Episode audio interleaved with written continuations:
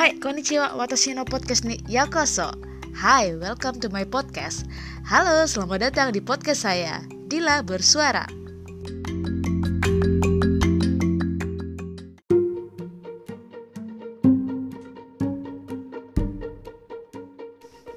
Hi, welcome to Sampatisme PhD segment.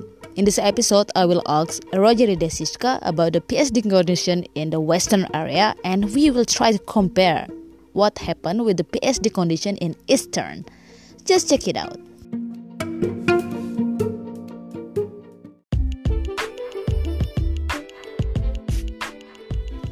Gary, could you please tell us about your profile? Mm-hmm. So I'm currently a PhD student at University of California, San Francisco. I did mm-hmm. my undergraduate at MIT, and mm-hmm. at that year it was only me that uh, made it to MIT, and I was pretty common actually, only one student from Indonesia. Mm-hmm. And before that, I was I did my high school in Bandung in West Java. It's a mm-hmm. one of the Turkish school, the the PASIAD that what the the I, I think that's what the organization called Indonesia PASIAD, and it's a bunch of like sister sister school in Indonesia, like around around the country. And mine mm. was one of them, and it's a boarding school. Mm. And before that, I went to middle school in SMPN Satu Padang, which oh, is the the school of Bung Hatta. That's why I just the the reason that I, I wanted to go to that school because it's the school of Bung Hatta, and mm-hmm. My elementary school is just back home in my backyard. Basically, it's a SDN 22 Lubuk Minturun and it's in Lubuk mm-hmm. Minturun and it's mm-hmm. basically an hour away from the city in Padang. Mm-hmm. And it's kind of rural. I grew up in uh, in a village uh, by a river, so I spent most of my childhood playing, uh, frolicking in the in the river, and uh, I think I told this in a story somewhere, but yeah, I never really paid attention on my education until maybe mm-hmm. in the sixth year, like almost at the end of it. I think throughout throughout elementary school, I think I did well, but I never really like study really hard until my teacher asked me where I want to go to middle school, and I said SMPN Satu Padang because that's the school of Bung Hatta, and she literally laughed because mm-hmm. she thought I was joking because it's I think, and I was like, why? Why she thought I was joking? She thought that, of course, I, I wouldn't be able. She wouldn't. She didn't trust that I wouldn't make it. But I think that's the first time yeah. in my life that, like, if I put she the hard work, I think I'll I'll meet it. And I did. I, I went there, and I got scholarship from the school in Bandung, and uh, I did IBO. And I was Indonesian delegate for uh, International Biology Olympiad, and I got silver at the time. Then then I got gold and my friend told me I should apply to MIT, which is uh, intimidating at the beginning. And as I read more about the school, I fell in love because it just sounds like a bunch of nerds having really mm-hmm. fun. People are super nerdy. Everything is like, it's like literally all the majors are using numbers, all the rooms are using numbers. It's, it's such a, a heaven for nerds, so I decided to apply to. And this, in fact, the only school that I applied to. And thank God uh, I got accepted but at that time there's this uh, huge dilemma for me if i want to do because i studied biology because i wanted to be a doctor so and i got accepted to FK UNAIR and mm-hmm. it took me forever to decide to go to MIT because I really wanted to go to FK UNAIR, which now I think that was a very easy choice, but back then it was mm-hmm. not. And mm-hmm yeah, I spend a lot of my time at MIT actually in the lab. So at MIT, we have this opportunity for undergraduate to work in a lab uh, under supervision of a graduate student uh, or postdoctoral postdoc uh, postdoctoral fellow. It's called mm-hmm. undergraduate research opportunity program. So you apply to it, and for me, it's part of my job. So I got like 20 hours a week and I'm being paid like 15 uh 10, 10 to 15 dollars per hour so it was mm-hmm. it was one way for me to get both research experience and also getting stipend for myself and mm-hmm. I worked in the lab of Harvey Lodish and Hidde Ploegh. Harvey Lodish is the writer of this uh, cellular biology book that I used when I was in high school. So that's why I introduced mm-hmm. myself like, oh, I read your book when I was in high school. And he was like, where did you go in high school? In Indonesia. I was like, and he was like, what? You're in Indonesia and you read my book when you're high school? He was super impressed mm-hmm. by that. And in fact, mm-hmm. I think that is what he wrote in my in my recommendation letter when he when I'm applying for grad school. Like this kid come to me and he said he read my he read my book and he worked in my lab. So I spent mm-hmm. most of my years at MIT working in the lab of Harvey Lodish and Do Poo. They both mm-hmm. are amazing scientists. They're like basically just super well known and um, big shot scientists uh, in the world, I believe. And mm-hmm. I work in this project where we engineer the red blood cells, which is the cells mm-hmm. in your body that carry oxygen, to mm-hmm. deliver therapeutics into the body because we know that your red blood cells circulate all over your body. So, and mm-hmm. they last really long in your system, in circulation. If we hitchhike uh, some kind of drug on, onto your blood cells, it's going to circulate throughout the body too. So, it's a good delivery agent. So, that's why mm-hmm. we decided to, for my project, I use that red blood cells to capture this enzyme that liver produce and to decrease cholesterol level. And we learned that the mouse that I engineered to produce the red blood cells are much leaner compared to a normal mouse. And that was that that that, that was the project that I, I work independently in the lab. And mm-hmm. I think that experience and the exposure really, really made me realize that I really like research, and I thought mm-hmm. that like I want to get a PhD because of that too, and I, I also because I have this childhood dream that I grew up very poor, and I always thought to myself that given the opportunities, I'm gonna pursue education to the highest stage possible. So I think PhD mm-hmm. is the highest. So I was and I told myself like if I was given the opportunity, I would pursue a PhD. And mm-hmm. now I'm a student, second year student, and rising to a third year in mm-hmm. University mm-hmm. of California, San Francisco, and in Jim Wells' lab. And we do a lot of mm-hmm. protein engineering. We do a lot of antibody and uh, cancer target deli- target discovery. So we basically look into protein that are uniquely expressed in cancer, and we make antibody to that, and we make cancer therapeutics based on that. Mm-hmm. So my uh, thesis work revolved around similar ideas, but we are looking for a version of protein that are produced by uh, cutting. So we are targeting this cut form of a protein as a more selective target in cancer. Mm-hmm. So that's that's so, about my mm-hmm. education. Mm-hmm. Yeah. yeah, that's so complex.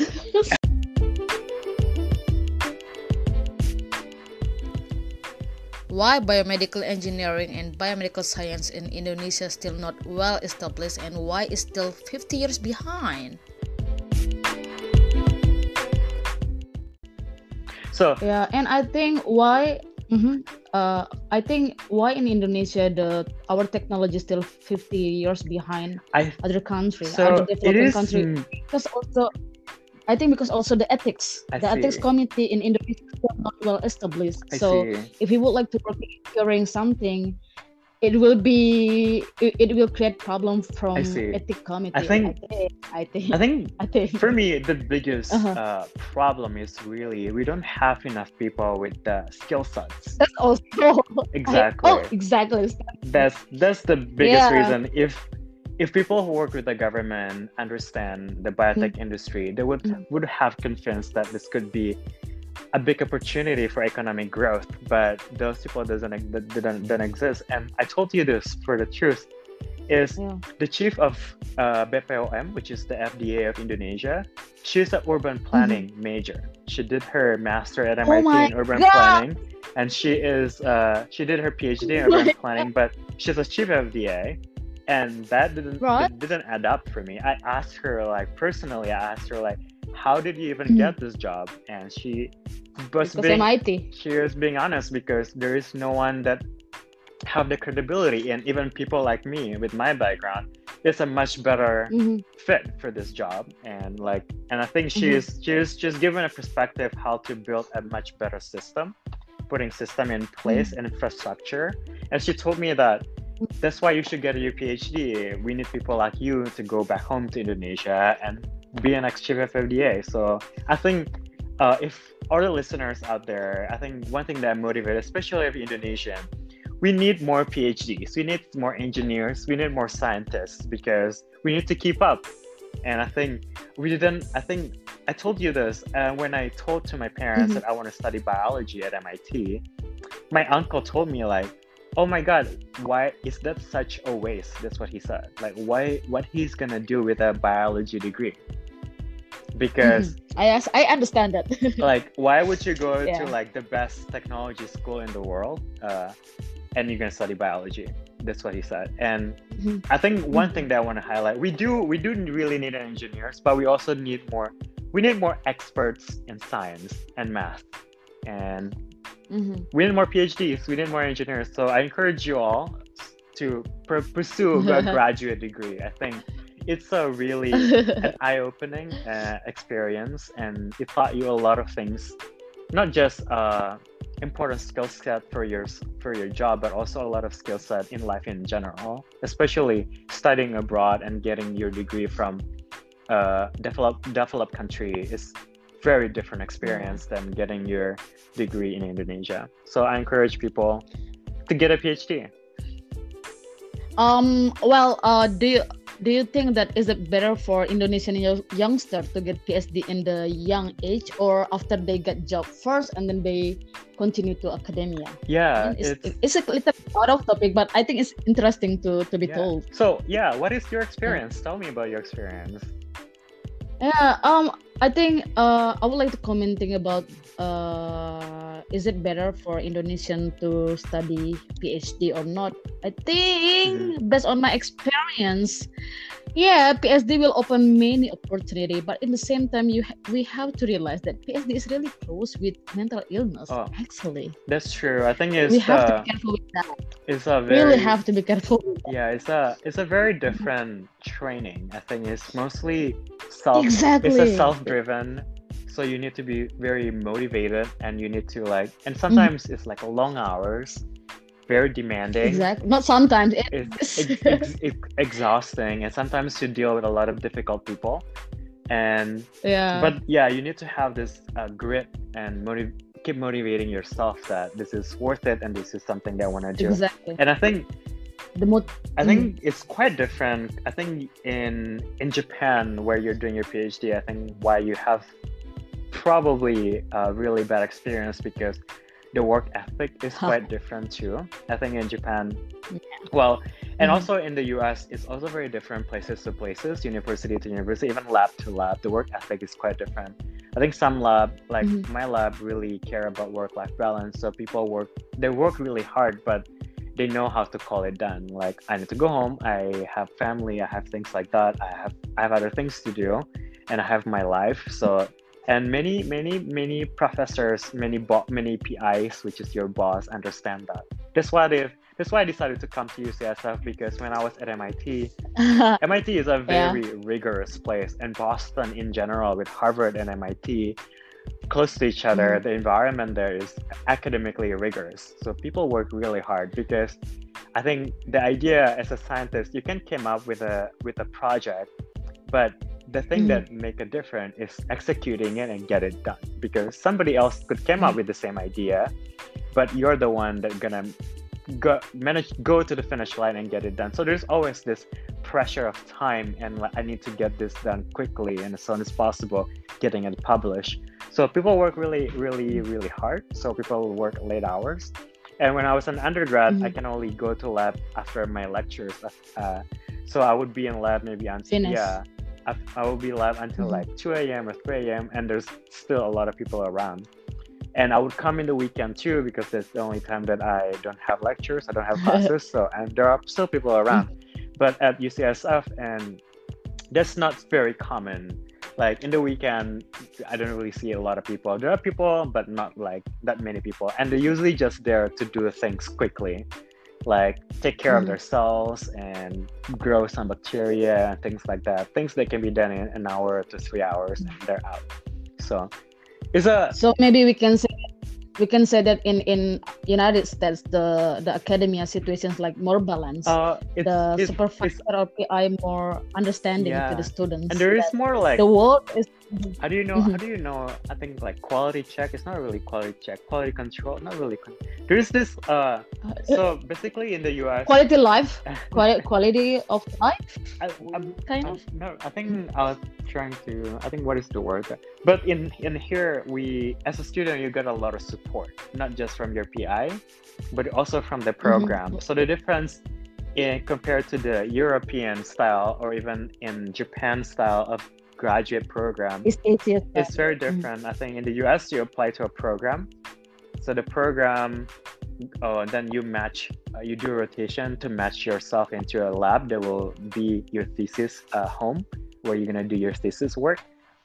But and for me, like then throughout this process, like if you if something happened bad, something in the lab, or you're like feeling depressed, or something is not working, and with like there is bad communication with you and your PI, there's always this mediator, which is your program, that will like help you to navigate through this uh, this this problem that may arise. So Mhm. so I think that doesn't really exist in many places uh, in Europe and maybe in a lot of Asian country. You mostly apply to a. PhD and you apply to the lab, right? You join the lab and that's it. And Yeah. and if you're Mhm. If you realize like one year down the road or three year, two years down the road, even three years down the road, like your boss is not compatible working with you, like or in my in my sister Mhm. case, I think the boss is freaking crazy. So and that that might be really difficult because at the same time we don't want to just stop and because it's not really a thing there to like oh I, you just have to endure that while in the us Yeah. you can reach out to your your program and tell them like hey this this happened and how how So maybe. they Mhm. help you to navigate through this and even in some cases they help you to find an, a new lab where you can continue your like your work Mhm.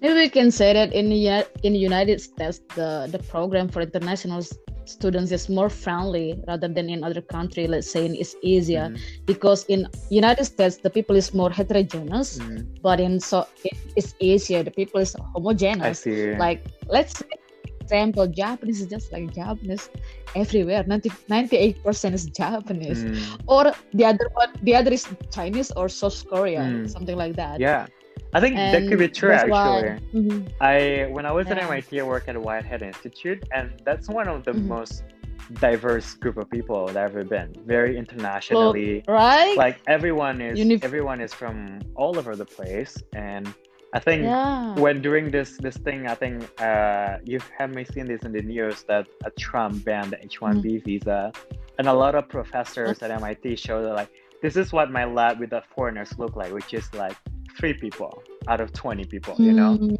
and my Wow, ne- i think and i agree with you. I think in the united states and especially at like top institutions like ucsf mit harvard stanford the people are more diverse because they attract a lot of talents from all over the world exactly. so i think like they know how to deal with different culture different perspective Yeah. and different way of living so i agree that i agree with that Mhm. and let's go So back. Let's go I- back to the theme. Like, oh, you. Yeah. Let's go back to the question. You, so you asked that. Is it is it better for a student to pursue a PhD after like getting their like uh, job, work experience, and things like that? It's I, Really good. to be honest. To be Okay. honest, like in Mhm. the US, it's the much harder transition for you if you Mhm. decided to get work experience, and especially the work Mhm. experience is not related to like doing research and things like that. If you work in industry and you don't work in a research and you're trying to go back to PhD, which is mostly research based, you you need to make a really big case on why this PhD matters to you for your career and do you have the skill set and so it's much easier transition for us like if you for in the Mm-hmm. for in the us usually people go straight to phd after the undergrad or they take a year or two off and they spend this a year or two working in a lab so it's gonna help your Mhm. uh, application because you have like uh, research experience before and Mhm. I one of the easiest transition for Indonesian students who want to pursue PhD in the United States is through doing a master program. So Yeah. uh, do a master program, spend your internship because you're given a lot of a lot of time to do some internship in a lab, and especially if the program is research based. And you spend mm-hmm. some time in the lab, get work experience, and you decided to continue the master into a doctoral program, so get a PhD instead. Mm-hmm. So, and I encourage that to everyone is I feel that it's much easier, not really, it's much easier to apply to a master program than to apply for a PhD mm-hmm. because the way the education system built in Indonesia, people don't really can get access to do a, a rigorous research training throughout their undergrad years. And I think you made her. Mm-hmm. Did you did an undergrad in Indonesia? I did. I did my undergrad yeah. in Indonesia. So maybe I will tell you about what happened with mm-hmm. me, and then after that, maybe I can answer the question. So is it worth it for Indonesian youngster mm-hmm. to do mm. PhD or not? Mm-hmm. Okay. So well, uh, my life story is quite different than your life stories. Uh, I'm I'm not I'm not genius student. I'm just average student. I just graduate. I'm just I just how to say. I, I'm just a fearless student. Mm. I'm stubborn student. I was a stubborn student and I graduated in Indonesia. Mm-hmm. I belong to electrical engineering. Mm-hmm. So yeah, then uh, I did my master in biomedical engineering field. So probably from this step, some of listener a little bit understand why uh, today's topic is about biomedical engineering and, and biomedical science. Maybe as we can see that the background of Gary is biology, mm-hmm. but in my case, the background of my study is electrical engineering. Mm-hmm. So um, during my undergrad study, uh, we have a li- little bit similarity, Jerry. I think. Uh, I I am interested with the medical world, but I don't want to be a medical doctor. Mm-hmm. Why? Little bit is the reason because I'm quite afraid if I do malpractice. Mm. Is that mm. what was that in English? Malpractice. Mal, malpra- Ma- ma- yeah, malpractice yeah i'm i'm a little bit afraid to do that because maybe if a patient die because of my hand maybe i cannot forgive my myself forever mm-hmm. so instead doing medical study i go to engineer mm-hmm. and then i learn about electrical engineering and then my undergraduate thesis is about biomedical engineering that time i tried to create um how to say prototype mm-hmm. early warning system to detect to detect heart disease, to detect cardiovascular mm-hmm. disease. I apply artificial intelligence mm-hmm. in my in my system when I was undergraduate. Then after that, I think hmm, I don't want to stay in Indonesia. I would like to study abroad. I don't why I don't want to stay in Indonesia because I think there's no challenge there mm-hmm. in my perspective. I think it's too easy just just graduate from undergraduate then then try to find a job it's not a difficult thing i think i need to develop myself i need to be i need to grow up mm-hmm. i think one of the way to grow up uh is study abroad i agree with that uh, why i said that i agree with that yeah you may have, maybe have you read this or not, but I published a Medium essay about my experience studying I, abroad. I read, I read and I think that's one of my line. Like we study abroad because we wanna challenge ourselves. We we wanna grow and exactly. yeah i truly relate and, to that. Exactly. And one one of the way to challenge yourself is not only to do master mm-hmm. but doing phd exactly. So right after right after i graduate from my undergraduate i joined to phd study for five years in japan.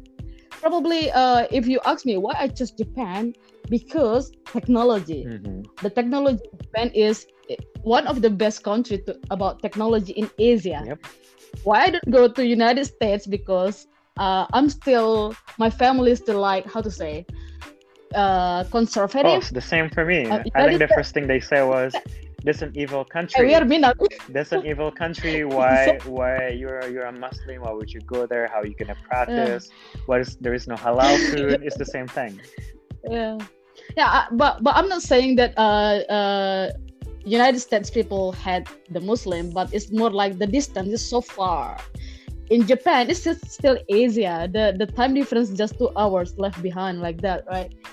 That's why I, I decided to study in Japan and then I I did my master and in that time the, mm-hmm. the thesis topic is about um, how to detect the hemodynamic mm-hmm. and neurophysiology activity of mental retardation student, mm. mental retardation children. Mm. after that uh, when i continue to my phd i develop how to detect the attention level by using the pupillometry information mm. so so why the phd i think for many people who are pursuing PhD, I think I think you may agree with this. I think you just find science interesting, and even though it's hard, but you can learn it, you can pick things up really quickly, and because you put like yeah. passion, you put effort into them, and you just intellectually engage with the topics, and and I think this is what you should ask yourself as well. I think for me, like when I pursue a PhD, it's it's a a lot a lot of commitment, not just years Exactly. There's a lot of kind of hard that. work, and you really need to have a good reason. Is this something that passionate about? Is is this, and when you jump into a problem, you, it doesn't have to be, but it helps if the problem is something that you really care about. So, like yeah so what finding finding the reason in your work is really your biggest motivation to do well in your phd yeah. program and i think if you the listener would like to do phd i think you you need to be stubborn. You need to to to be fearless because fail is like always be in your face. it's like 90% most of the time. Everything fail. Nothing works out. And and that's fine. Exactly. I think yeah the thing that really matters is what you mm. learn about the failure and how do you just improve a little bit so you make it a little bit better exactly. make it a little bit better and at some point all this effort or all this little improvement gonna eventually work and everything fall in place but you need to keep pushing and move forward yeah what doesn't kill you make you stronger exactly so i want to hear more about it seems like your phd experience wasn't as maybe fruitful okay, in okay. terms of I, I, productivity, but it seems like you say like mental health is a problem. Tell me more about exactly. that. Yeah, yeah. I will continue again my story. So uh, I I joined five years PhD program in Japan, and then in in two years is special for master. The rest is for the PhD things. I mean, just research things. Uh, in the first two years, everything's really good. It's everything's like heaven. It's like, wow, I came in. I came to a really well developed country. But the two years after that, I feel everything's just like not good because little bit lonely why because in 2006 so i start my my my phd for five years in 2014 mm-hmm. 2016 my supervisor asked me to just focus on research mm. never do other things mm. never join to other indonesian activity mm. so that's why in that time if you are the previous follower of Dila the Explorer, it is my Instagram. Mm-hmm.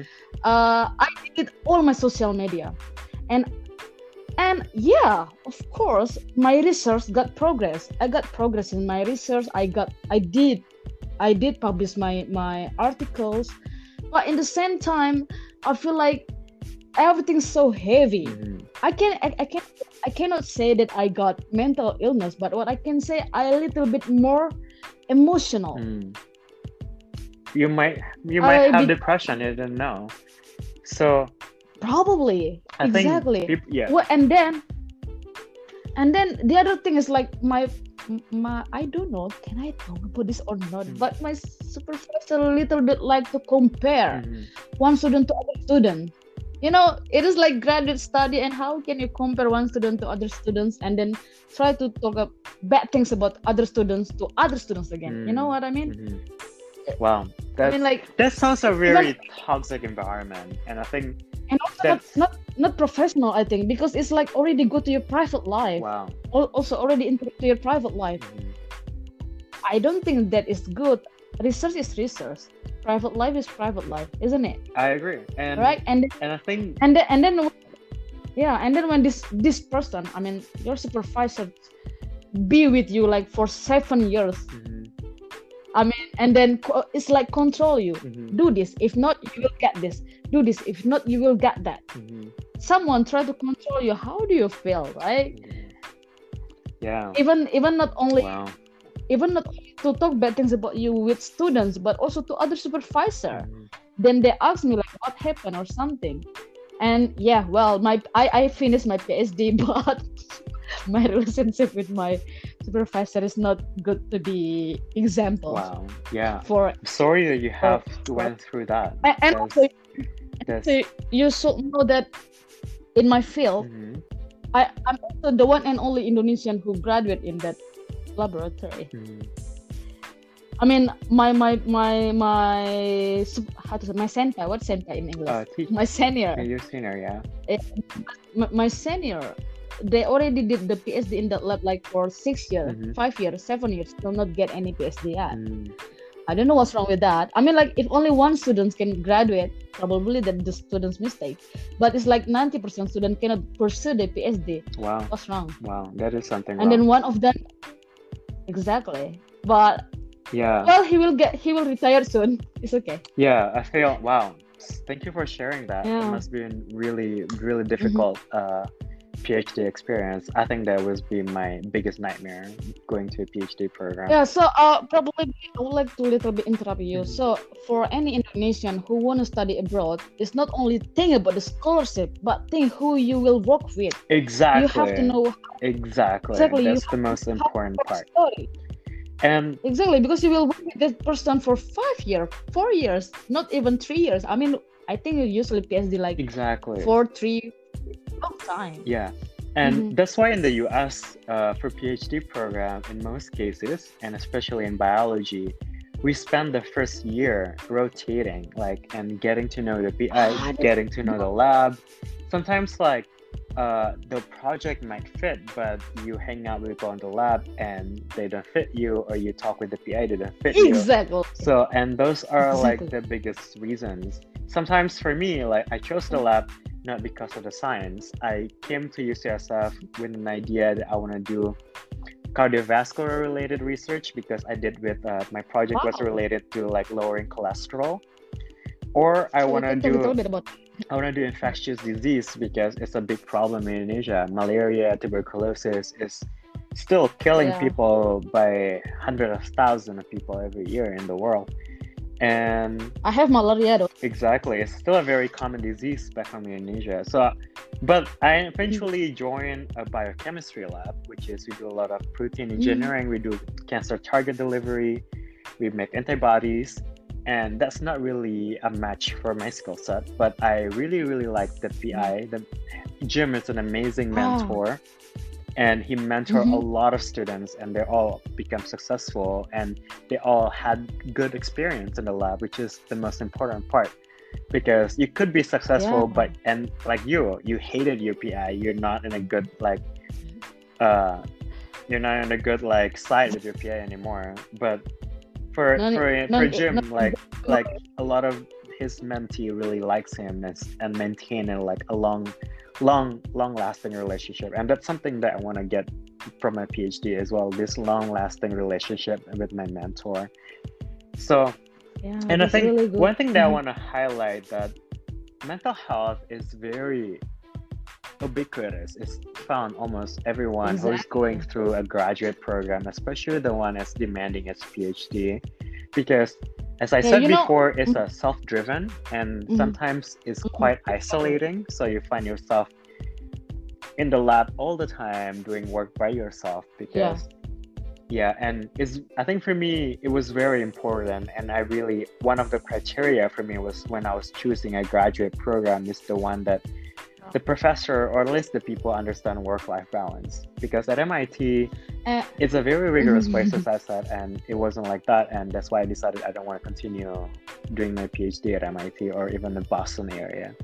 So and i really like ucsf because when i came for interview the professor that would interview me would ask like oh what do you do for fun? And like do you have any hobbies beside the lab? Because they all understand Really? yeah they all understand like the brightest mind have wow. things just they do for fun you know like something that to get your mind off and you feel recharged you feel energized and you go back to the grind and for him one of the professor that i was interviewed with his name is matt springer and mm-hmm. he he enjoyed music. He said. I think he said like when he was doing his PhD in Stanford, he would go back a lot to the city to play music, and wow. and for me, he asked me what I do for fun. I was like, oh, I really like hiking. I really like cooking for my friends, and I really like scuba diving. So scuba diving is something that I do at least once yeah. a year to get my mind off and to feel energized again. So so it's really important to have a work-life balance and to have something outside of science that you're still passionate about. And most of the time it's your hobby. So if my PI told me like, no, you can do that, you can only do your PhD, I would quit. That's what I would what I, I would quit that second. I'm like, done. Bye. Oh. Like, you know. You know what? You know, in, in that in that time, in 2019 was really hard time for me. I told parents, it's better for me to not get getting any PSD rather than I got mental illness. Mm-hmm. illness. I don't want to go back to Indonesia and then I develop mental illness. Mm-hmm. So, but you know, as a conservative family, I don't blame them. Mm-hmm. But they keep telling telling me that it's PSD. Of course, it is hard. So try your best and then try to ignore the pain. Be stubborn because what what you feel now in Indonesia will be more terrible you know the you know the Indonesian system. Probably now you feel like something unfair in in Japan, but in Indonesia it's more than that, Dila. You have to remember that. My brother said like wow. that, and then okay, again my power again. Uh, because my yeah, because my mom also got her PhD, and she also developed like stress something like that mm-hmm. when she did that that PhD yeah. program. And, and I want to tell you're quite lucky. Yeah, I want to tell to the listener that it doesn't have to be like mm-hmm. that. I feel that I know that's why as Dila said, like look very closely yeah. who is gonna be your mentor supervisor supervisors exactly. and ask them where the students are end up ask them meet with the students in the lab talk to them meet with their students that already graduated and ask their experience in the lab and the most important part mm-hmm. at least for me is to have a really good support system and i think for you is your family so for me, it's my friends, mm-hmm. my friends. my cohort. So there are like 20 of us, mm-hmm. and we kept in touch with each other always, especially throughout this pandemic. Make sure everyone is mm-hmm. okay mm-hmm. and have a good support system that you can, when there's problem or you just need someone to talk to, you you you can talk to them. That. And also, uh, things that I'm learning this myself as well is mental health is as important as your physical health. And I think we are still in the world that if you if you broke your hand because you went like biking your legs. or your legs mm-hmm. and you tell your boss that I cannot be in lab because I broke my hand and your boss probably will okay with that but if you're not feeling well you're feeling depressed and you tell your boss hey I'm depressed I cannot be in lab your boss probably will be not be okay with that and in many places exactly. in the world. And that's something need to be mm-hmm. changed because it's still a disease and it's still a problem. And sometimes yeah. it's even more dangerous than a physical health. And exactly. I feel that we should change, trying to change the stigma. And I feel if you are experiencing any kind of anxiety or depression, really seek for a professional mm-hmm. help and ask, tell, asking, telling your friend and reaching out to other people help. But sometimes a perspective from a professional is much better. So I'm at the stage like now that I'm experiencing that. I feel that this pandemic make it really difficult to do a PhD and it gave me so much anxiety uh, imagining what my future gonna look like, how I'm gonna plan my PhD training around this pandemic. So I found like, mm-hmm. and I just started reaching out to like a, a, health, a prof, a mental health professional and uh, starting my therapy. Is that psychologist or counselor? So in the US, like it's quite pretty common actually. Like for they really encourage us, especially for the students, for medical student, for graduate student, especially most of these graduate degrees that are very demanding, not just intellectually mm-hmm. but also emotionally, to to have like to have a psychologist or psychotherapy, uh, like a, to have a therapy. So most most like many students talk to the therapist. So I'm like I, I wouldn't be surprised that I'm the only few. And in fact, during this pandemic, a lot of people are reaching out and setting up like appointment with therapists because it's a difficult time that we live in. It's a crazy time. There are a lot of uncertainties, and for some people, that's that's the inducer for mental health uh, problem like depression. So, self care Uh, is well, always number um, one. I feel like I think in Uh-huh. in any journey or any profession, mental health is very important, and taking care of yourself is should be the utmost priority. Yeah, I agree with that. But um, anyway, if study abroad is that difficult, I mean, you have a big chance to get mental illness. So why don't why don't the Indonesian youngster study in Indonesia? I feel that so one thing that Just like sometimes confuses me, all right, Mhm. as I said, like I think Mm-hmm. Everyone someone asked me like, oh, like, uh, because the idea Indonesian students really romanticizing the idea of studying abroad because they saw like, oh, you travel a lot, you're you're seeing winter, you're seeing fall, you travel to all these places, especially if you're in, you're Yeah. studying in Europe, you can travel to a lot of countries really easily. But Mhm. I think if you really talk to them and ask them how is their experience, day to day experience, it's difficult. And many people work Exactly. work work out work to like to even have money for like rent and for food, Part-time job. job and Mhm. things like that.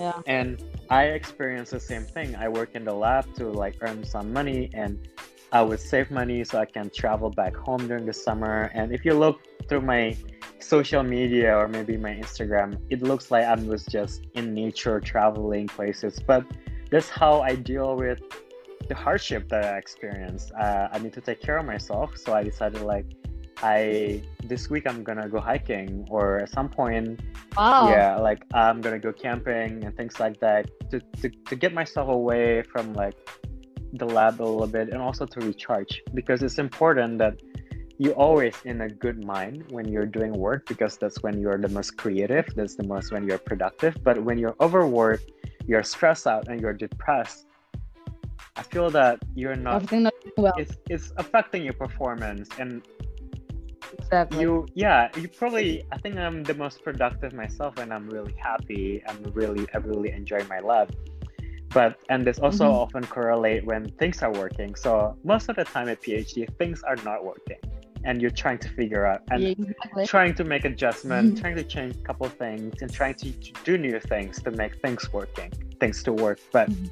but throughout that time it's a lot of stress and a lot of uh, a lot of stress and a lot of problem a lot of difficulties and this is really the time that you need to take care of yourself so take a step back Exactly. relax take a deep breath go on a hike travel if you need to Mhm. and then come back with a much better perspective and then you can see the problem differently and you can be more productive and make much more progress. So I think it's still i feel that i'm not saying i think i'm in a lucky position that i'm in a program that is super supportive and i think uh, during the first year of my phd i had a lot of like a family problem and i reached out to them and they were super helpful. And now like i'm in a stage that i start questioning whether phd is the right thing to do because it's really hard to be in lab during a pandemic. We only have Fine. we only have 20 hours per week and how can i do a phd Yeah. without 20 hours per week? That's impossible. So it- i get a lot of anxiety thinking about that and i got starting to get depressed uh-huh. about that. So i reach out to my program coordinator. I get i reach out to my program director that he has been through this so they have a lot of guidance experience and we I need to adjust my expectation. I need to change the way I do my work. So they there are a lot of helps that are available for me throughout this journey. So I'm pretty lucky regarding Mhm. that way. It seems so like in your case, there is no one to go to when Mhm. you are being abused, being abused like by verbal abuse or like things like mental abuse by your PI. So this is this has been this has been really fun and such a good way to end my day to do like share my stories and also listening to your stories. And thank you for sharing your experience. I'm Yeah, yeah. sorry that you have been through that but indeed like what didn't kill you make you stronger. And i think you came up a much better Yeah. much stronger person at the end of one this. thing one thing- one thing that i tried to understand myself with what happening in 2019 probably is because midlife crisis also. I see. Because i'm just 28 i mean Mm. like top that's, why- that's why I, I i asked you previously i asked you before is it worth it for indonesian youngsters to do phd because there will be many there will be many life crises happen to us in in such young age. For me, yeah. I think for me it's but, the opposite actually. I think that magic. right now, uh-huh. right now in like a lot of my MIT friends who just decided to work after MIT are in the midlife crisis. Like they, I think it's been like four years in their job, oh, three years on their job. They oh. hated it. I mean, who who who likes mm. their first job? Everyone hates their first job, so they hated it. They're trying to figure out new things. Some of them are not fulfilled with their job because if if they work in a Goldman Sachs or finance company or in a hedge fund or things like that, they don't really I didn't really feel that how the things I'm doing making a world a better place, which is the motto at MIT. And if you're working uh, in a big company, yeah, as a software engineer, like trying to make this app better or like this thing slightly better, like they don't really find it fulfilling. So everyone is in midlife crisis. While for me, like, oh, I'm still in school. I think that thing kind of postponed and not yet. I think I still enjoy things.